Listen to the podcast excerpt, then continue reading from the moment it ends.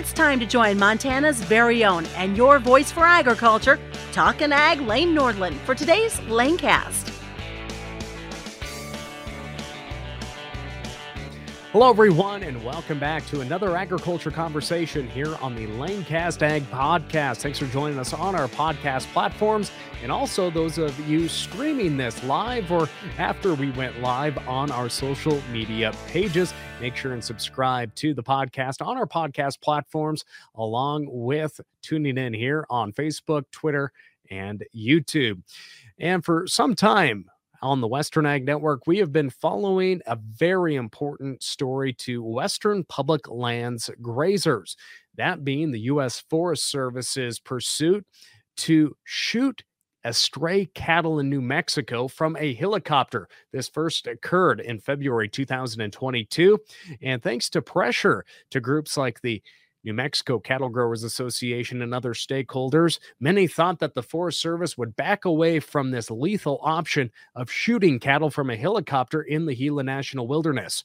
Well, we found out last week the Forest Service is not giving in to the pressure nor looking at science based evidence of estray cattle in the Gila National Wilderness. Today, we will be joined later on in our conversation by the New Mexico Cattle Growers Association president, rancher Loren Patterson. In addition, my colleague on the Western Ag Network, also with the Fence Post magazine, Rachel Gabel, is going to be sharing her insight on this very important matter. She's been covering it since day one. And from the legal perspective, Wyoming based attorney Karen Budd-Falen will join us. She's representing the New Mexico cattle growers along with other stakeholder groups in their effort to stop the U.S. Forest Service from creating a precedent that could have irreparable harm to public lands ranchers across the nation. Again, it's going to be a very insightful uh, topic here today, a very important topic for Western ranchers. And it's not just impacting New Mexico producers, but producers across the West. So we thank you for joining us here today. When we come back, we'll be joined by the New Mexico Cattle Growers Association, Loren Patterson, as I mentioned a little bit later on. But first off, joining us will be the one and only Karen Budd-Falen of Wyoming and Colorado's Rachel Gabel, right after these messages working to preserve the ground for the next generation. Shouldn't your cow herd be built for the future too? Igenity Beef provides DNA testing for 17 critical traits on a 1 through 10 scale, along with indexes and parentage. This tool aids in selection and management of commercial females and provides marketing opportunities to build your herd for the next generation. Use code radio to get 20% off your next Igenity Beef order. Learn more about Igenity. Go to neogen.com or call 877 443 6489.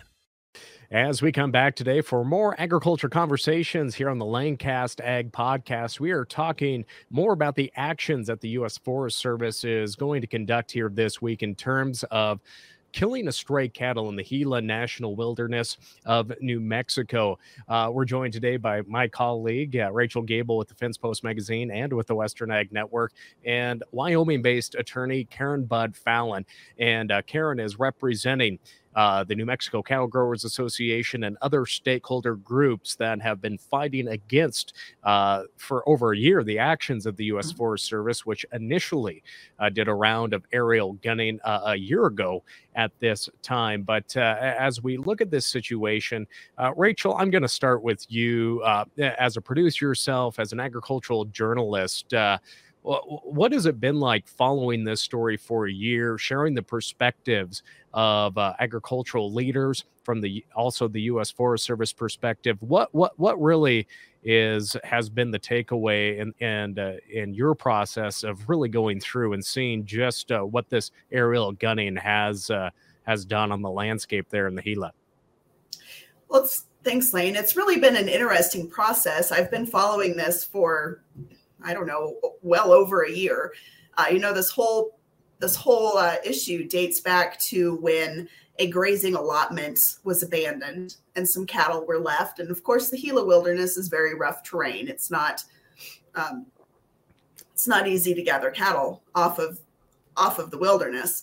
And uh, once that allotment was abandoned, eventually the Forest Service did away with the grazing allotment. Period, and there was no one there uh, you know, the the ranchers that have the grazing allotment are the ones that take care of the infrastructure. They're the ones that take care of the water. They're the ones that take care of the fences and the corrals.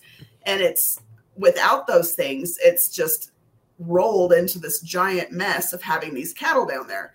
And, you know, it's interesting because New Mexico state law, um, stray cattle are property of the state livestock board. They don't just not belong to anyone. They're they're um, property of the state. So uh, it's a scary precedent, I would think, for any cattleman who is in a state where there is any public land grazing. Of course, I'm in Colorado. There's a lot of that, and of course, Wyoming and Montana, we see a lot of it. Um, I would think that any producer that is in that situation, or even just watching, um, would be very concerned about the precedent that is set by the Forest Service. It's actually USDA APHIS that's their helicopter that's doing the actual shooting. Um, anyone who is not concerned with the Forest Service and the USDA shooting cattle from a helicopter on public lands, I, I think that's an incredibly dangerous precedent. And I'm surprised that this hasn't gotten more publicity. I feel like we've kind of been jumping up and down, waving our arms and saying this isn't just a New Mexico problem. This is a this is a working West problem. And I think it's time for people to to be paying attention to the precedent that is being set. Now, as I mentioned uh, at the beginning of February 2022, just over a year ago, that's uh, uh, when the uh, initial aerial operations took place. Uh, Rachel, can you uh, maybe do a little bit of a backfill on that story? Um, the images that we'll we'll share as well uh, here on the uh, the live stream and the podcast as well. What what what truly happened there, and uh, and then, then then I'll include Karen in our conversation, of course, too, on that legal end of things. But leading up until 2023, uh, what what what went down in 2022 in terms of these aerial gunnings, and what led up to that decision? Sure, it was about this time of year last year um, the U.S. Forest Service said that they they filed their intention, their plan to aerial gun these stray cattle, and uh, that they gave very little warning. Um, I think like they got warning on Friday evening that they were going to start shooting on Tuesday, so it was a very very fast decision and a lot of quick turnaround. And uh, Karen's team and the New Mexico stock growers and and those other stakeholder groups um, tried to get the shooting stopped and ultimately were unsuccessful. 65 head were shot from a helicopter. Now, they had to make sure there were no brands on these cattle. And I've always thought it was interesting that they haven't ever given a solid number on how many cattle there actually are, but they're still able to determine ownership from the, the air, which seems to me like that would be extremely difficult. Um, several of those cattle were gut shot and were left to die very slowly. Um, cattle, you know, calves were left without their mothers. Bulls were shot and left in the Gila River. Uh, it was it was a mess, and you know that's Mexican wolf country. Those carcasses were left, and I think that brings up a whole, whole nother can of worms with um, park management being such a, a cause for concern as we look at wolf populations, especially in Arizona with the Mexican wolf, New Mexico, and then of course Colorado with the growth reduction. And um, the, them just leaving the carcasses to rot is is really troublesome for me. We were able to get a hold of some photos, and we shared those pretty widely. And I think that they're very um, they're good illustrations of how how gnarly this really is. This wasn't a, a clean operation. And I don't know how it could have been. Now, a few weeks ago, I had the chance to sit down with Bronson Corn. He's president elect of the New Mexico Cattle Growers Association, and, and he shared his perspective as, as a grower leader and the efforts that the association and other stakeholder groups have been uh, putting forward. And uh, joining us from Wyoming, uh, Karen Budd-Falen, uh, an attorney at law there, represents uh, uh, the rural community on, on, multiple fronts with multiple issues that impact the livestock industry in particular.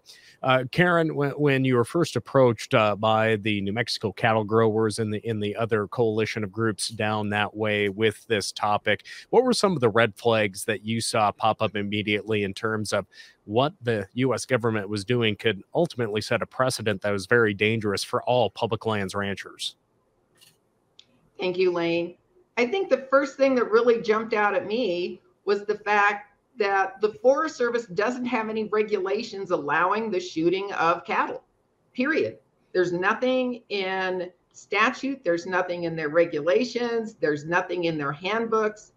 And so for the Forest Service to claim that it's got the ability to just to sort of decide on its own without a statute or a regulation allowing it to act is really concerning to me.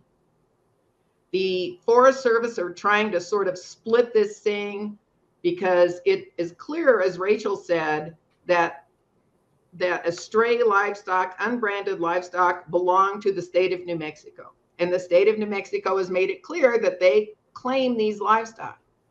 And so the Forest Service is trying to say, well, they're not really estray livestock, they're feral livestock and you say, okay, so what is the legal difference between feral and estray? And you don't get really anything that you can get your hands on. There's nothing to say so that some other rancher can look at it and say, okay, here's the definition. I know what's feral, I know what's estray.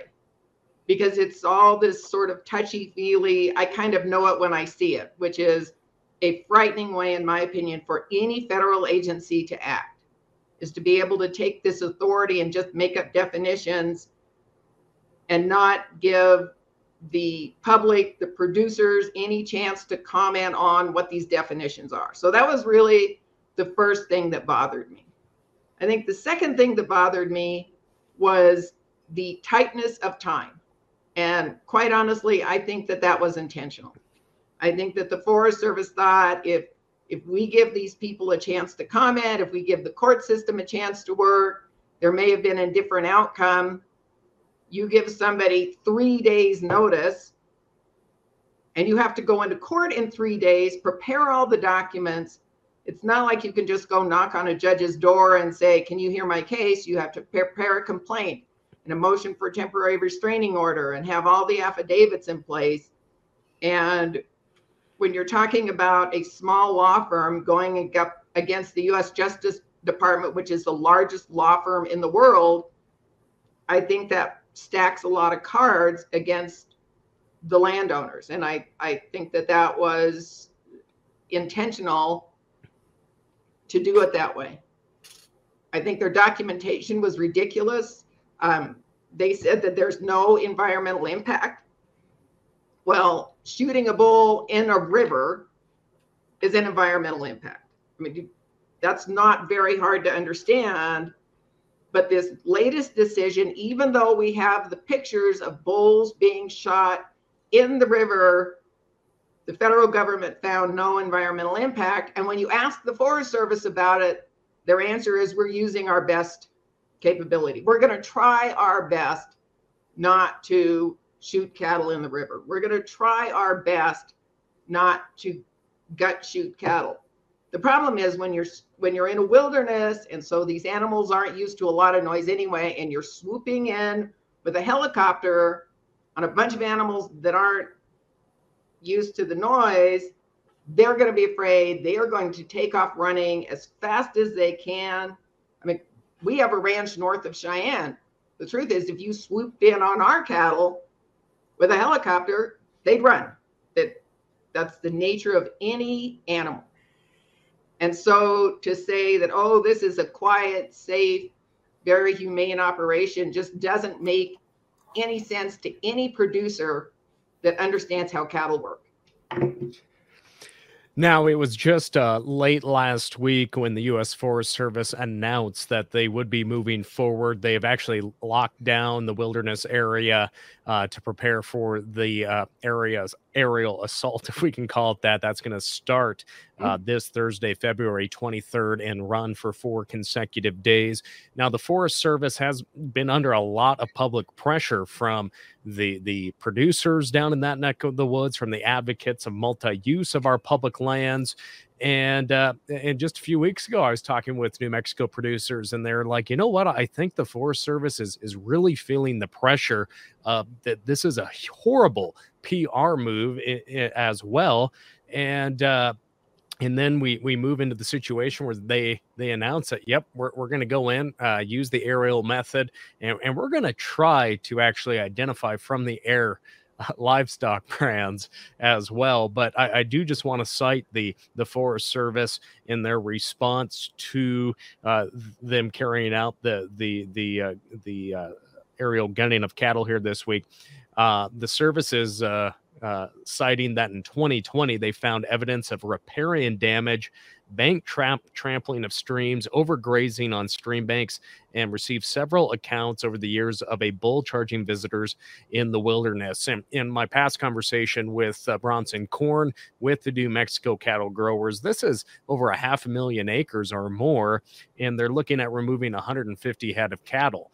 Um, eh, common sense would say that that's a lot of land for these cattle to be on and spread out uh, Rachel, from a journalistic aspect of things, as you do- do- dove into uh, this past week's news up until today, uh, what what were some of the red flags that you've seen in, the, the government's argument of why they want to uh, proceed with uh, with this aerial gunning? Oh gosh, there's lots of red flags. I think the, the biggest one is probably dates back to the history of the lawsuits that have been filed against the Forest Service in relation to the cattle being on the Gila. Um, the there's an environmental group that has sued the the Forest Service multiple times to try to get those cattle removed, and it's it's an interesting juxtaposition that an animal rights organization or an environmental group is the one calling for the aerial gunning and removal of these cattle. So I think that's interesting. And, and what um, group is final, that? What what group is that, Rachel? Uh, Center for Biological Diversity. Mm-hmm and um, I mean they're they're as much an environmental group as they are a law firm. they're they have, I don't know that you're an ag group or an environmental group. If you have that many attorneys working for you, I think you're a law firm. But uh, there's a long history of lawsuits there from the Center of Biological Diversity. And uh, there's the photos that the Forest Service made these uh, decisions on were supplied not by the Forest Service, but by the Center for Biological Diversity, which is another red flag to me. Um, I think the other red flag is in Colorado, where we have a lot of feral horses. I, I can't imagine um, if aerial gunning of feral horses that were uh, unauthorized on the public lands or private lands for that matter, if the aerial gunning of feral horses or wild horses was ordered uh, what the backlash would be. So I think that's interesting. In the final decision, there were a number of photos of the overgrazing, and I thought it was interesting. And this was the rancher in me talking. It was a there was some overgrazing there, but there was no no cow poop, which would say to me that perhaps it was the giant elk herd there down in the Gila Wilderness because there is a significant elk herd, and there's um, a real lack of evidence about whether it's elk damage or cattle damage. And like you said, that's a huge area down there. And that's a lot of room for 150 head. Between 50 and 150 head is what Forest Service said. So 50 cattle on half a million acres is not many. Um, another red flag to me was um, the carcass management, of course, in you know nearby Arizona, they're paying ranchers to uh, remove carcasses. And in Colorado, as they're making way through their draft wolf plan, carcass management is a huge part of that. And that's something that's really being pushed by a lot of the animal rights and environmental groups as something very simple that you can do to keep um, wolf and livestock conflicts from occurring. So, from the rancher side, that really strikes me as interesting. And and the other thing is just the timing of when things are filed last lane, I know I've given you 5 million things here, but one more. Um, I thought it was interesting. They said if anything was removed live from the Gila, they were going to go ahead and um, have it brand inspected. And they were doing that as it's called for in their forest rules. And it, it was almost like they said, but we're just, you know, this is purely a, a, a I don't know, a, a gesture because these aren't actually livestock. These cattle are a unique and invasive species to the forest, so they're not actually livestock. So I think that opens up a whole nother can of worms too. Of if well, if they're not livestock and it's a unique and invasive species, then I would think that they would argue that they don't need to read the brands, but the cattle, even if they're not branded, still belong to the state of New Mexico. So it's just like this big circle of of who who has um, the right here, and it's. I thought that a lot of the Forest Service uh, answers that they gave in their press I don't know if it was a press conference or just when they announced plans to shoot, um, they're supposed to have 75 days. And Karen can say exactly from what point to what point, but there's supposed to be a 75 day period in there. And their answer, their official answer was, well, that's for the lawyers to talk about. Well, and, and, bringing a lawyer back into our conversation with, with Karen Budd-Falen, uh, where where does the Forest Service come up with the term unique invasive species in, in terms of these stray cattle, Karen? There is no statute or regulation or authority that defines unique invasive species. Um, Congress has defined an invasive species in its statutes there's no word unique in front of it, and cattle are not included in that list in any way, shape, or form. So again, it's the agency basically taking the position is the law is anything that I say it is, and I don't need statutory or regulatory authority to be able to to argue what it is. My guess is that legally what the agency is going to argue is just you need to defer to us. We're the experts, defer to the agencies, which is is really not satisfactory, I don't think, from a producer perspective or any kind of layman perspective. Because if things are what the agency says it is, you the it, person is not put on notice as to what they can or cannot do. And I think that is a very frightening thing for dealing with any federal agency, not just the Forest Service and the cattle, but when you're dealing with federal agencies and you don't understand the rules of the game, it makes it very, very difficult then for you to be able to do the right thing, which is what we want to do. Now, it seems that maybe someone watching or listening to this conversation, uh, looking in from the outside, that uh, the Forest Service is just trying to push this through really fast. Uh, they they don't want to get tied up in the legal aspect of things, especially with a 75 day notification. Um, are they just trying to ramrod this through, get the roundup taken care of, and then try to face the political or, or, or jurisdictional backlash after the fact? Uh, I, I, guess. what what are your thoughts on that from the legal perspective, and, and what are the actions that your clients are are, are undertaking right now to try and, and maybe stop or, or halt this week's uh, uh, aerial gunning? Uh, c- can you share more on that, Karen? Sure. Um, after the gunning last year, we entered, entered into a stipulation with the Forest Service that said New Mexico cattle growers, the other appellants, and the general public would have 75 days notice prior to any other gunning operation. In our view, we have not had that. The Forest Service sent out a scoping notice in, I believe it was late December that said, we are considering all of these actions. We are considering how to take care of these cattle. We're considering roundups and gathering and doing nothing. And this is a scoping notice. So you, as the general public, send in your ideas. One of the things New Mexico cattle growers idea did is they put together several alternatives to gunning as a way to get these cattle out of the wilderness. They don't want the cattle in there either.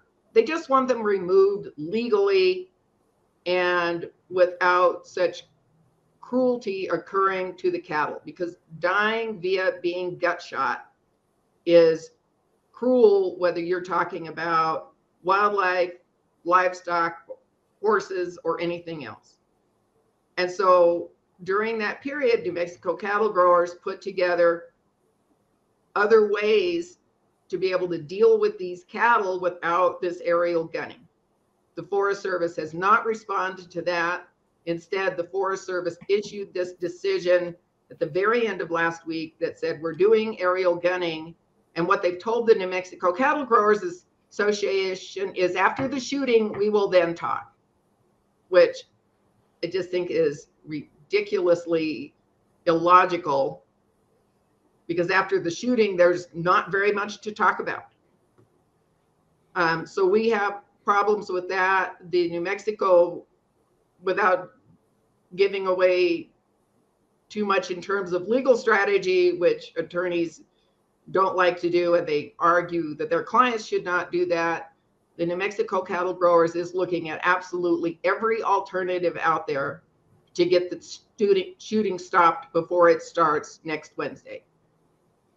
They're looking at litigation, they're doing more political pressure, they are applying any way possible. And part of our plea to this the public that's listening to you, Lane, is that is that your listeners and readers help us. Calling the Forest Service at their office and saying stop the shooting is hugely helpful. I think we have to make this so uncomfortable for the Forest Service legally politically and socially that maybe we can get them to confer with the cattle growers before they the helicopter lifts off the ground rather than afterwards when it simply does no good. Well, again, Karen, thank you for that insight. And uh, as I mentioned at the beginning, Loren Patterson uh, will be joining us via the phone. Uh, he is standing by. We're going to get him connected to our stream here today. But first, uh, a quick commercial break. We'll be back with Loren Patterson along with Rachel Gabel and Karen Budd-Falen right after these words. When it comes to the beef business, there's no room for gray area. The decisions being made in Washington affect the future of the beef industry, the livelihood of your fellow farmers and ranchers. Your National Cattlemen's Beef Association knows there's what benefits cattlemen and there's what doesn't. Visit ncba.org to learn more. And as we come back today, just a few weeks ago, we were able to catch up with New Mexico rancher and president elect of the New Mexico Cattle Growers Association, my friend Bronson Corn, who really shed light on the history of what has led up to the Forest Service shooting estray cattle from helicopters. And I just wanted to play this snippet from that initial interview Bronson and I did because it deals with a celebration that the Gila National Wilderness will be celebrating in just a few months. But the reasoning behind why they're wanting to do it this year will make you really scratch your head. And uh, they have stated that they want to have the Gila Wilderness cleaned up for their 100 year anniversary in 2024. And that's the reason for this operation is that they're and it's not because of the riparian area. They're not getting any pressure from the Center of Biological Diversity. This is being pushed on straight from the Forest Service, and uh, that's the reason why is they they don't want cattle, unauthorized cattle on the wilderness for their hundred year anniversary. But uh, uh, uh Karen, I think it's important to point out that this is uh, is this the oldest national wilderness in the nation? Um, yes, Lane. This was the very first wilderness that was ever created by Congress under the Wilderness Act. And so the Forest Service is very proud of this particular wilderness area. And they're using that as one of the reasons because this is the centennial anniversary of that Gila wilderness. Now, uh, also uh, joining us um, On the phone is uh, Loren Patterson. Uh, he's president of the New Mexico Cattle Growers Association, and we, we know how technology goes. Uh, you can't see him on the screen, but he is joining us uh, via the phone. He's pulled over on the side of the road, just like many of us have to do, trying to get service here in rural America. But uh, Loren, thanks for joining us here on, on our conversation. But uh, you, you know, we, we just heard uh, Bronson talk about uh, how they want to clean up the, the national wilderness since uh, this is the oldest wilderness in the nation. They're going to be celebrating their centennial. As a producer, how does that make you feel, especially as you have all gone through the legal hoops uh, of just trying to stop aerial gunning? Uh, what, what what is your reaction when when when you read and find out about this is a tool just to clean up the park so they can have a little uh, uh, birthday cake and ice cream here for a centennial. Well, it I I thank you today uh, for letting me be on, but um, yeah, it, it's kind of disgusting that that ethics don't don't matter to them. Uh, cruelty to animals don't matter to them. It, what's most important is, like you say, a centennial celebration particularly knowing that uh, the likelihood of anybody going into this area for that celebration is extremely low. And of course, when we're talking about 200 heads scattered over uh, 166,000 acres, there's plenty of room for everybody, we think. And, and although we don't believe that these cattle need to be there any more than the Forest Service does, we do think there's an ethical and and right way to go about getting those cattle out that doesn't include shooting them from a helicopter. Now, obviously, uh, Karen has been working the legal side for the association and, and the other stakeholder groups, and that was uh, when I uh, spoke with our friend Bronson last time. Obviously, the the, the cattle growers aren't uh, aren't just saying this is how it needs to be. You need to do this. You need to do that. You you've as an association presented multiple options on how you all can work together with the Forest Service to, to try and uh, get these cattle removed. Uh, uh, could you share uh, a few of those examples of uh, just trying to have that open dialogue? And I guess what's it like when it seems that this is all falling on deaf ears? Well, it's it's very discouraging, especially considering that you know we dropped our lawsuit last year and made a made a settlement and kind of extended the olive branch out there to uh, to work with them again and and try to resolve this in a in in a way that everybody's made whole. But uh, to know that that all those efforts are for naught and uh, you know they're willing to shoot 200 more head. But but literally this is just population control these helicopter operations because they're not making the investment or the time to to make long-term solutions. You know lo- without the long-term solutions you know we're going to be back at this again in 10 years. And and with this new new process of aerial gunning you know we can expect more inhumane treatment of those animals in the future and, and Loren, I, I do want want you all to go on the record too as producers, because obviously USDA APHIS is is conducting the the aerial gunning, but as a rancher, that uh, you're not against aerial gunning, especially in terms of predator management and using that as a as a tool uh, is so important for producers across the West. Uh, but the the the cattle growers just this is just not a fit uh, this is not an appropriate way to try and take cattle out of a region. I, I just I, I, don't want to give people the, the impression that uh, uh, that the association is against aerial gunning. It's just aerial gunning of estray cattle. Well and that that's right. There's a time and place for that aerial gunning tool right? But it's usually the last ditch effort after you've you've gone through and done feed traps or uh, those kind of or or gatherings or whatever, you know, it'd be one thing if we were talking about the last ten head of of five year old bulls that we know is going to be very very difficult to gather. But we're talking about 200 head, including including baby calves in that number, and and this is not the time nor the place to implement that tool. And uh, I, I, think that is important to point out that uh, the Forest Service will, if they see a cow calf pair, they will they will shoot both the cow and the calf, and, and not even try to, to to round those up, get them to market, try to feed those in need. They they will be shooting these pairs and just let them lay. Is that correct? That's correct. It'll be all classes of of livestock that are out there. I mean, it won't matter if it's a yearling heifer that has a productive life ahead of her or a or a five year old bull or a six day old calf. They're going to kill them all. Now I want to bring Rachel back into the conversation here, and Rachel, obviously this this story has been so important to you uh, in the publication, the Fence Post, and also on on radio uh, with us here at the Western Ag Network.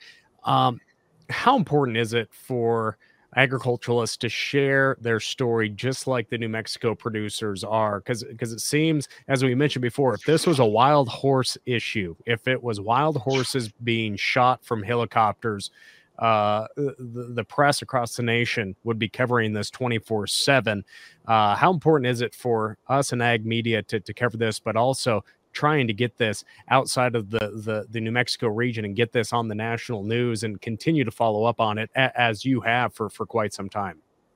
Oh, absolutely. It's incredibly important because it's such a dangerous precedent. So much of the working West relies on public lands that uh, to to allow this to happen and have to to allow the U.S. Forest Service to be able to go back later and say that you know they did it in the Gila, so they could certainly do it in you know public lands in any of these western states. That uh, I, w- I would hate to see sheep that are that wander off of private land onto public land or that don't get brought down properly and the you know the, there's sometimes it's hard to gather so I, I just can't imagine allowing this precedent to move forward especially given that USDA APHIS is the one looking through the scope and pulling the trigger. It just it baffles me that they are um, thumbing their nose at the state of New Mexico. They're they're not uh, like where are all of the animal rights activists on this? Because truly, uh, if in Colorado, and I know Colorado is a little different politically than a lot of places, but if it the, people don't even like helicopter gathers of horses. So I can't imagine um, even proposing that this be done um, in any other instance. And it's certainly not isolated to the Gila. You know, if it can happen there, then it can happen on public lands anywhere. So I think it's incredibly important that this story be told. And and I'm I'm grateful that I've been the one telling it and i'm grateful that more people are are hearing it but i think you know you've got to we've got to keep getting this out because it's just ludicrous that this isn't major headline news now, Loren, back to you. Obviously, the U.S. Forest Service is a part of the United States Department of Agriculture. Uh, I know you all have been beating your drum so loud, and and on the legal front, Karen and her team have been fighting on your behalf. Uh, has the Secretary of Agriculture even seen this headline? Has he responded, or does he refer back to we'll let the lawyers handle this? Well, I think he's seen the headline by all means because uh, we've been pretty vocal about it, and and we've had multiple uh, conversations uh, at the Washington D.C. level with our affiliate organization, you know, National Cattlemen's Beef Association in particular, the Public Lands Council has taken this as as high up as we possibly can, and we we've had a senator here in the state that I know has spoken directly with uh, Secretary Vilsack.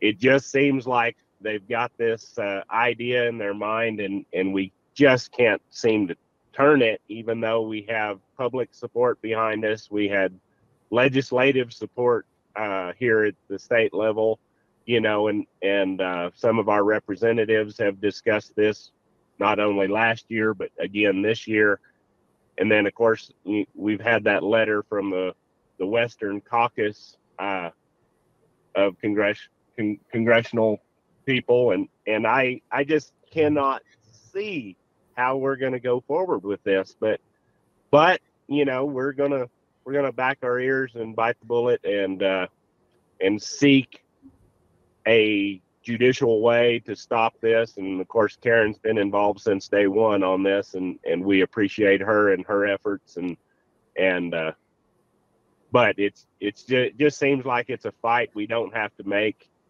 if everybody will just come back to the table. And Karen, as you mentioned, uh, uh, th- this is a short time span to to try to file an injunction. Uh, when they truly say, just last week, well, we're going to do the, we're going to follow through with the aerial gunning. It's Monday, as of this conversation, the twentieth of February. They're going to start the aerial application on February twenty third what what is that like in terms of a legal team working on this issue and just trying to to do everything on behalf of your client, all the options that they want to uh, proceed with. What what is that like in the walls of a law office in terms of trying to to just uh, to, to follow every legal route available? It is an all hands on deck situation. Um, you bring in, I bring in other staff attorneys, other people that work on this. Luckily, in our law firm, we are all private property based, working for ranchers and farmers. So it's not like I'm bringing in a divorce attorney or a bankruptcy attorney to work on this. We all understand federal laws and rules, but just filing the amount of paper that you've got to file and making the arguments is very difficult. But it's the situation we were put in. We do our best for our clients every single day, and we are going to make this effort the same effort this year that we did last year and for every other client at Budd-Falen Law Offices. Now, Loren, there's a lot of producers uh, watching this on, on, our live stream on our social media channels, as well as uh, my podcast, the Lanecast Ag Podcast. And a lot of them may be saying, why are we putting so much focus on this New Mexico issue? Th- this is not just a New Mexico issue, it's a, a public lands multi use issue. And if you're a, a, public lands rancher in Montana, Colorado, Wyoming, anywhere where there are land leases uh, to graze livestock, this this is important because this is we, we're trying to prevent a precedent here. What what is your message to your fellow public lands ranchers out there about why they need to pay attention to this and why they should maybe even consider pitching in? Because legal fees are not cheap and uh, uh, we're going up against the government and, and uh, they, they can put go through on all this stuff it seems. Uh, what, what is your message to your fellow ranchers out across the west? Well i would I would love for them to just consider this. You know, every one of our western states, and in particular our U.S. Uh, Forest Service managed lands, experience wildfires, and and right here in New Mexico, we had a state record-breaking wildfire that was actually started by the United States Forest Service last year, and it was the Hermit's Peak Calf Canyon fire thousands of miles of fence burned down. We still have hundreds of cattle unaccounted for that have drifted within that million acres that burned last year. Um, some of the some of the cattle we'll never find. Some of the cattle will end up in in places hundreds of miles, maybe even from where they originated from. And this can happen in any of our western states and with this as one of their tools for dealing with those cattle um, it can happen in any state. And so just consider that. We're we're looking we're setting a precedent that i don't think we want anywhere uh, that that we are us as producers or a, or forest service allotment owners you know we already have such difficulties um, already and and we have another national park. You know, we have what we call the Valles Caldera uh, National Park in in northern northwestern New Mexico. We already have uh, unauthorized cattle issues there. And the national park system just absolutely will not use or will not invest in outside fences. And and this is happening in the Forest Service. This is happening with BLM. This is happening everywhere. And we absolutely don't want our wildlife services used against us. And that, that's what we're fighting. So yes, if if you know, as ranchers, if you would visit our website, NewMexicoAgriculture.org, uh, there's a Gila litigation fund set up there in our in our store, and and you know if you if you only have five dollars, we'd appreciate it. But uh, you know this is becoming a bigger states' rights issue as well when they just usurp our our livestock code with our New Mexico Livestock Board, and and the livestock board voted unanimously, and their governor appointed members, they voted unanimously that aerial gunning was cruel and inhumane, and and we have that in our statutes now here in in New Mexico, and and like I say, they are ignoring us on every front. The Forest Service is. So please, if you got, like I say, if you got a few few dollars to send our way, we are not a rich organization or association by any means, but uh, seems like we got this battle to fight, and we're going to fight it the best we can. Karen, is there anything else you would like to to just share with our audience today about uh, the legal efforts or, or just the importance of uh, uh, of groups like the New Mexico cattle growers and, and other stakeholder groups coming together to support not only this issue, but uh, multiple issues that that impact uh, public lands grazing. Actually, I'll, I'll, ask you now. I know we'll, we'll have a lot of viewers in Montana. Obviously, there there is a lawsuit uh, that a coalition of agriculture groups, including the Montana Public Lands Council, the Montana Stock Growers Association, and others, in, in terms of uh, a change of use from cattle to bison on grazing allotments in Phillips County, Montana. Uh, uh, that that's another issue that could set a, a precedent that could impact uh, uh, grazing in, in, our rural communities. Could you just share a little touch on that, and then we'll we'll bring it back to our New Mexico conversation? Sure, that's a case up in Phillips County, Montana, where the BLM has, in my opinion, arbitrarily determined that bison, even though they're not managed for production, can graze on a BLM grazing allotment. And anyone that has studied the Taylor Grazing Act, which is how BLM grazing allotments came about, know that that statute was aimed at production livestock. The entire purpose of grazing allotments was to stabilize the livestock stock industry and to stabilize these rural communities. And that history of the Taylor Grazing Act and that original purpose has never been changed, even with the Federal Land Policy and Management Act or the Multiple Use Sustained Yield Act. Yet the BLM all of a sudden decided that it could simply lease grazing AUMs to bison that are being treated as a wild herd, even in their own literature, and just going to be allowed to graze as start of an entire Buffalo Commons. Again, allowing the BLM to simply change grazing allotments to this wildlife commons, this Buffalo Commons is incredibly dangerous precedent. And I know a lot of your listeners knew my dad. My dad was Dan Budd, very interest, very much a part of the livestock industry. Most people know him as an old cranky rancher, but he would always say, if we don't hang together, we will surely hang separately. And that is my message to livestock producers across the West and even across the nation.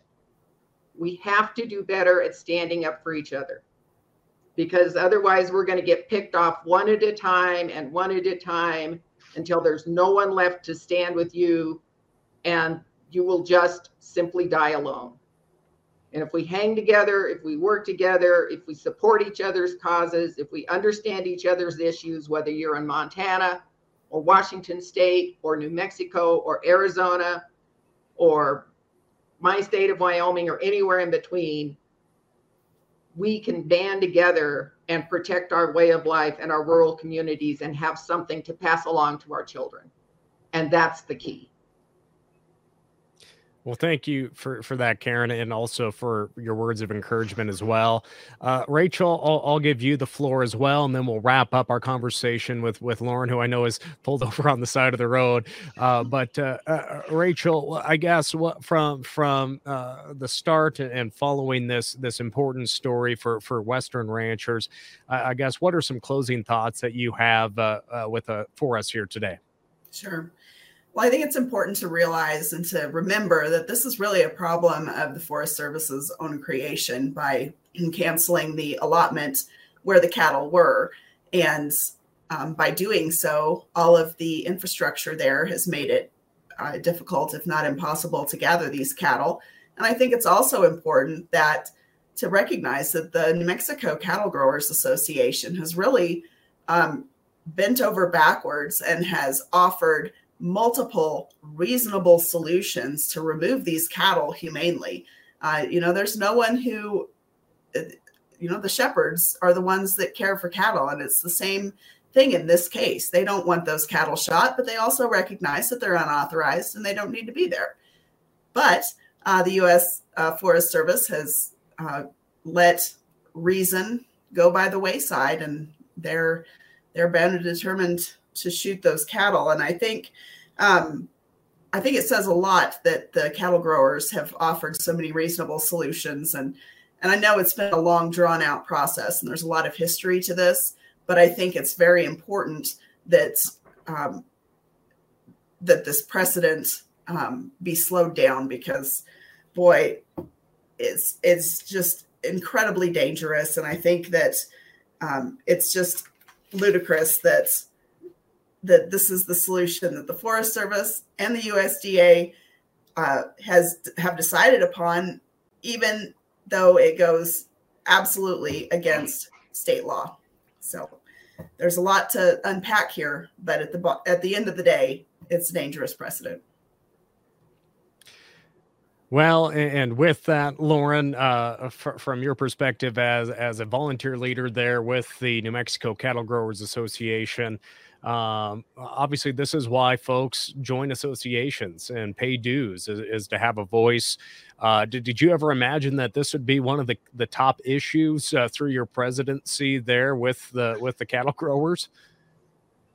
Well, absolutely not. You know, and and it it happened rather quickly. I was made president in December, and and in you know in the first February of last year, bam, here we go with with a a nationally recognized issue, and and uh, I never thought I'd I'd be so heavily involved or that it would require as much time uh, as it has, but it's an investment I don't mind making because I'm just like a lot of people. I've got a daughter that you know she she shows great interest in ranching and and she would be the fourth generation of my family to do it here in New Mexico and and I also own a U.S. Forest Service grazing allotment uh, myself that we we manage and operate and steward, you know, on a daily basis, and and so I this hits very close to home for me, and and uh, just like a lot of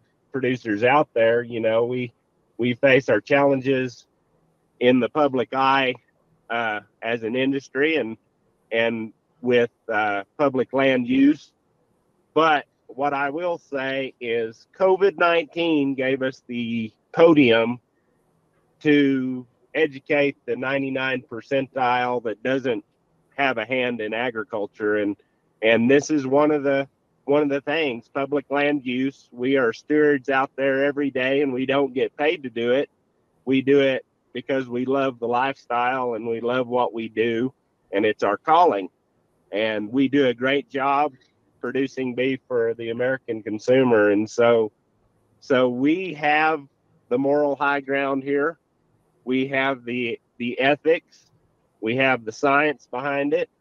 And you know, we've had a year to prepare ourselves since last year when we had, you know, just mere hours. And so uh, we have a much better standing this year as we go forward over the next few days and and it's a fight we've prepared ourselves for but uh, you know i won't lie karen is completely right we need to hang together. We hang we hang separately. So uh, so please, you know, keep us in mind as you move forward through your day and through the next week. But uh, it's a challenge that uh, I accepted when when uh, when New Mexico Cattle Growers members uh, selected me as president, and and I hope I've uh, lived up to their standards of uh, plain spoken integrity. So. Well, again, thank you to Loren Patterson and for his leadership and also just the work that the New Mexico cattle growers and the other stakeholder groups have uh, put forward and and uh, getting this message out there. And, and that's what Rachel and I are just trying to do a little more up uh, across the West and, and also on that national platform. So, uh, Karen Budd-Falen, thank you for joining us. Rachel Gabel and Loren Patterson, thanks for uh, for uh, sharing a little more before before more action kicks up here later this week. Thank you very much. Thanks, Lane. Thank you, Lane. I appreciate your efforts. And with that, friends, that will do it for this agriculture conversation on the Lanecast Ag podcast with the Western Ag Network. Until next time, I'm Lane Nordlund. We'll catch you next time. Thank you for tuning into the Lanecast with Talkin' Ag Lane Nordlund. For more on Lane, check out his Facebook page, Lane Nordlund Ag Broadcaster, and NordlundCommunications.com. Don't forget to subscribe to the Lanecast on your Apple or Android devices. We look forward to joining you next time on the Lanecast.